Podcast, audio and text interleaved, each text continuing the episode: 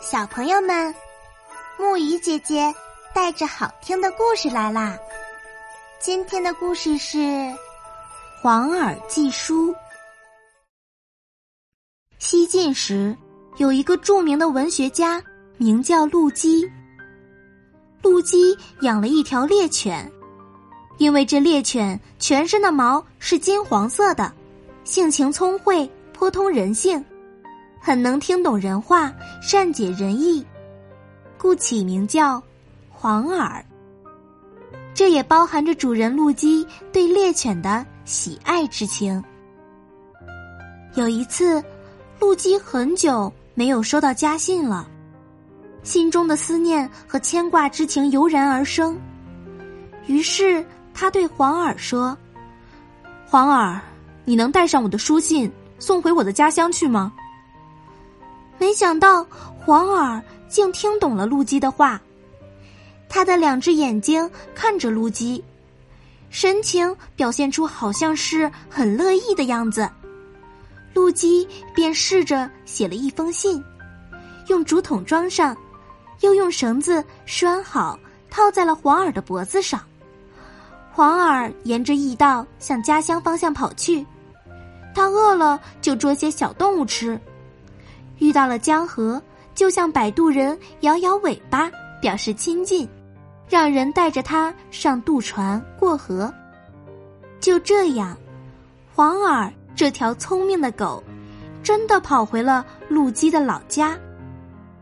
黄耳一进大门，就用嘴衔起竹筒，向人们汪汪直叫，好像告诉家人他来了，引起家人注意。家里人看见这条狗脖子上挂着的信，打开竹筒一看，便知道这狗是陆基的黄耳，送信回家了。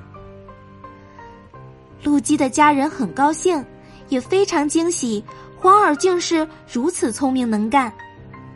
于是家人先给黄耳一些好吃的东西，表示对他的奖赏。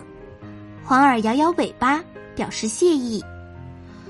等家人们看完信，黄耳又向家人直叫，像是要求什么。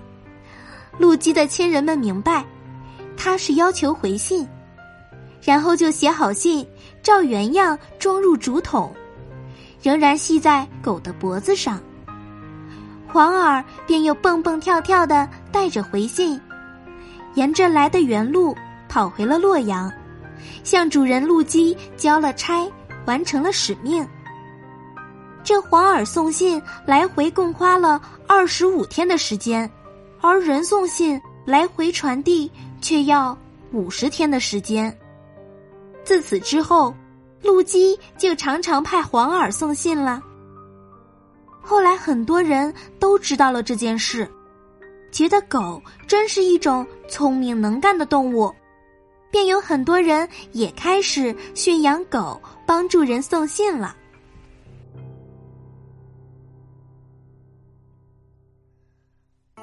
好啦，今天的故事讲到这里就结束啦，晚安，小宝贝们，愿你们每晚都能甜美入睡。